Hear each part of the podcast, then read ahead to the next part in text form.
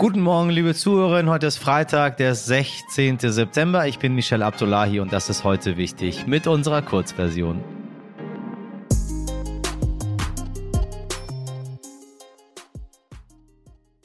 Zuerst das Wichtigste in aller Kürze.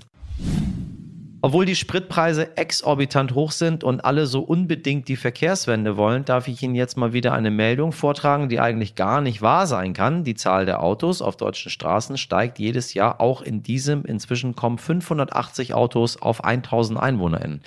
Ne, läuft doch super mit der Verkehrswende. Was wir nicht alles ändern wollen und irgendwie nicht schaffen. Und dann frage ich mich auch, was es mit diesen ganzen Radwegen auf sich hat, wenn gar nicht so viele Leute mit dem Fahrrad fahren. Ach so, nee, die bauen wir ja richtigerweise, damit die Leute umsteigen.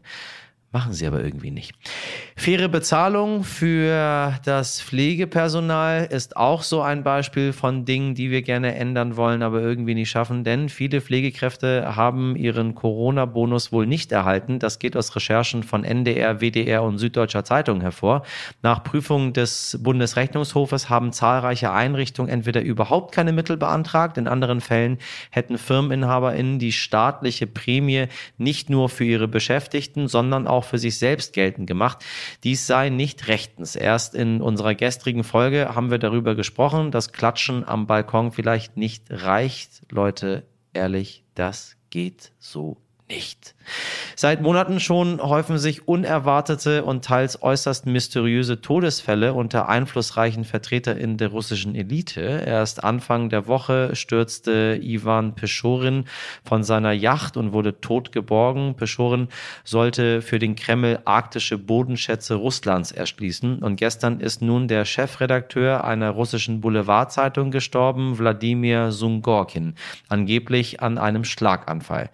Ja, das sind jetzt nur zwei Beispiele einer langen Liste russischer Top-Propagandaleute, die zuletzt ums Leben gekommen sind. Bei vielen Fällen gibt es Verbindungen zum staatlich kontrollierten Gasgiganten Gazprom und die Häufung der Vorfälle führt zu Spekulationen, dass es sich in Wirklichkeit um eine Mordserie handelt. Wir beobachten das natürlich weiter.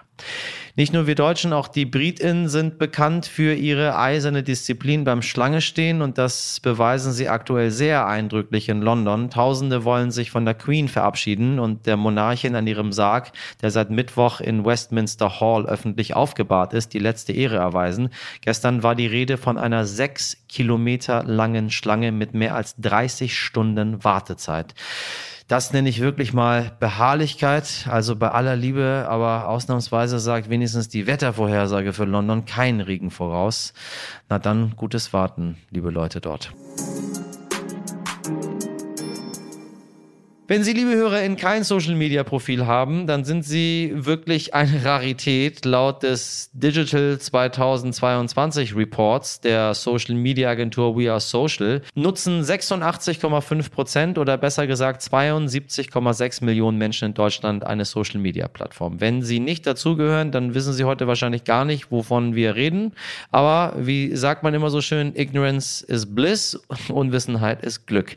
Zumindest aus der Sicht von jemandem, der sich jetzt nicht mehr als Teil der jungen Generation Z begreifen kann. Unser heutiger Gast Laura Larsson glaubt, dass die jungen KonsumentInnen der Generation Z sowieso viel besser mit Social Media umgehen können als diejenigen, die alterstechnisch in der Mitte liegen, also eine Welt vor und mit Instagram erlebt haben. Und sie muss es wissen, denn sie ist der Host des aktuellen Podcasts Raus ab durch Europa, der vier junge Menschen auf einer Interrail-Reise Inter, Interrail-Reise, Interrail-Reise durch Europa begleitet und sich auch damit beschäftigt, wie die Gen, Gen, Gen oh Gott, verzeihen Sie, ich benutze in meinem Leben normalerweise nicht so viele wirre Anglizismen, aber irgendwie hört sich Interrail-Reise und Generation Z irgendwie so ein bisschen komisch an. Also, sie hat Leute bei einer Bahnfahrt durch Europa beschäftigt, die irgendwie ein bisschen jünger sind und die mit Social Media, mit Schönheitsdruck und mit medialen Vorbildern umgehen. Und apropos mediale Vorbilder, auch Lara Larsson hat einen Stempel aufgedrückt bekommen, den sie eigentlich gar nicht wollte. Sie ist Influencerin. Ich spreche heute mit ihr darüber, warum sie die sozialen Medien manchmal einfach so real findet. Viel Spaß damit. Laura, ich grüße dich. Hallo, ich grüße dich. Instagram äh, startete mal als Fotoplattform, dann irgendwann eigentlich als Filterplattform für Leute, die gar nicht so aussehen, wie sie aussehen. Ähm, äh, ist es richtig, dass du hast auch einen Schönheitseingriff vornehmen lassen, weil du dich selber so unter Druck gesetzt gefühlt hast durch die Community bei Instagram? Mm, es stimmt, dass ich einen Schönheitseingriff habe machen lassen, aber definitiv nicht durch die Community auf, auf äh, Instagram. Also ich habe ja ähm, eine Nasen-OP gemacht. Das ist ja nicht meine mir gottgegebene Zeig Nase. mal. Äh, meine lieben Damen und Herren, ich sehe Laura und ich gucke jetzt mal, äh, ne, wir sind zwar Hören, aber ich sehe sie. Oh, die ist aber gut gelungen, wirklich. Und ich bin als Iraner Experte für Nasen-OPs. Also ich, so? ich komme aus einem Land, wo alle, ich glaube, alle 83 Millionen Iraner, Männer wie Frauen, Ah ja, sind in der okay, Nase okay, operiert. verstehe. Nur ich nicht. Verstehe, okay, dann bist du wirklich Experte. Also vielen Dank, der mich das als Kompliment und gib's an meine Ärztin weiter. Äh, ja, das ist, ich würde wirklich nicht sagen, dass Instagram daran schuld ist. Das, das hat ganz im Gegenteil. Ähm, als ich mal in einer Podcast-Folge erzählt habe, noch bei Herrengedeck, ey, Ariana, ich spiele mit dem Gedanken und ich war jetzt bei einem Beratungsgespräch, das ist schon Jahre her, und wir haben ganz offen darüber geredet im Podcast und ich habe so viele Nachrichten bekommen auf Instagram von Menschen, die das nicht wollten. Die, also fremde Menschen, die gesagt haben, ich will nicht, dass du dir die Nase operieren lässt. Dann siehst du aus wie alle anderen. Ich will, dass du damit klarkommst. Ich habe auch eine große Nase und mir geht's besser, wenn ich dich sehe, die auch keine perfekte Nase hat. Also es war tatsächlich eher das Gegenteil. Und ich muss dir ganz ehrlich sagen, dass mich das unter anderem dazu beeinflusst hat, das erstmal nicht zu machen mit der Nase. Also es, ich habe dann zwar ein Beratungsgespräch gehabt, krass. habe dann aber wirklich ein paar Jahre lang mich gar nicht damit beschäftigt, habe dann irgendwann mit meinem Mann darüber gesprochen, habe gesagt, du, das mit der Nase, das nervt mich ja, weißt du ja. Und jetzt bin ich auch öfter mal vor der Kamera und jedes Mal ärgere ich mich darüber und ich will das nicht. Und er hat gesagt, du kannst machen, was du möchtest, aber bitte niemals wegen mir. Und ich so, nee, und schon gar nicht wegen dir und schon gar nicht wegen Social Media. Und ich habe das wirklich für mich gemacht. Aber das finde ich gut. Ich finde, es gibt nichts daran zu rechtfertigen, wenn jemand sagt, ich möchte das für mich machen. Ich möchte gerne, ähm, weiß ich nicht, eine größere Oberweite, ich möchte meine, meine Haut straffer ziehen, ich möchte ähm, Ha- Haare äh, implantieren, ich möchte meine Nase richten. Ich, also Ja. ich hab, finde das super. Also wirklich, ich, ich stehe da total drin, weil ich weiß, wie schwierig das für einen sein kann. Man guckt die ganze Zeit drauf und denkt sich so, äh, das möchte ich nicht. Und man kann es ja verändern lassen. Voll. Also von meiner Seite aus hast du, hast du, äh, hast du da, äh, äh, ja, nee, was, nee, was heißt grünes Licht? Ich, ich bin, ich verstehe das komplett Ja. so. Also ich finde das auch richtig und deswegen spreche ich auch gerne drüber. Du hast einen ähm, neuen Podcast Mhm. raus. Da geht es um die junge Social Media Generation. Irgendwo auch um die Ja. junge Social Media Generation. Was hast du daraus mitgenommen? Stimmt irgendwas nicht durch Social Media? Ist im Kopf ein bisschen was kaputt gegangen bei den Leuten, bei den Jungen? Ich glaube schon, dass da ein bisschen was kaputt gegangen ist. Ich kann ja jetzt nur aus meiner Erfahrung sprechen, dass ich natürlich, also ich jetzt als eine Person, die 33 Jahre alt ist und sicherlich nicht mehr Gen Z und nicht zu den Leuten, der zu der Altersgruppe von raus gehört. Ich bin die große Schwester, die die vier begleitet. Also ich habe das Gefühl, dass meine Schwester oder auch die vier Reisenden von raus viel mehr sie selbst sind, sich viel mehr trauen und viel mutiger sind und sich viel mehr so geben, wie sie eigentlich sind, als hätte das einen Vorteil, dass die schon immer mit ähm, Social Media aufgewachsen sind. Ich bin diejenige, die da einen Filter rauf macht, damit die Haut ein bisschen geschmeidiger aussieht oder sowas. Äh, Gebe ich ganz, ganz ehrlich zu. Ich bin diejenige, die Unsicherheiten hat und denkt, mein Gott, was habe ich da hochgeladen? Vielleicht kann ein bestimmter Teil von G Gen Z damit sogar besser umgehen als wir. Danke dir für deine Zeit, Laura. Gerne. Heute nicht ich. So, kurz vor der Landtagswahl in Niedersachsen am 9. Oktober. Oder wie Olaf Scholz immer sagt, er sagt immer Niedersachsen.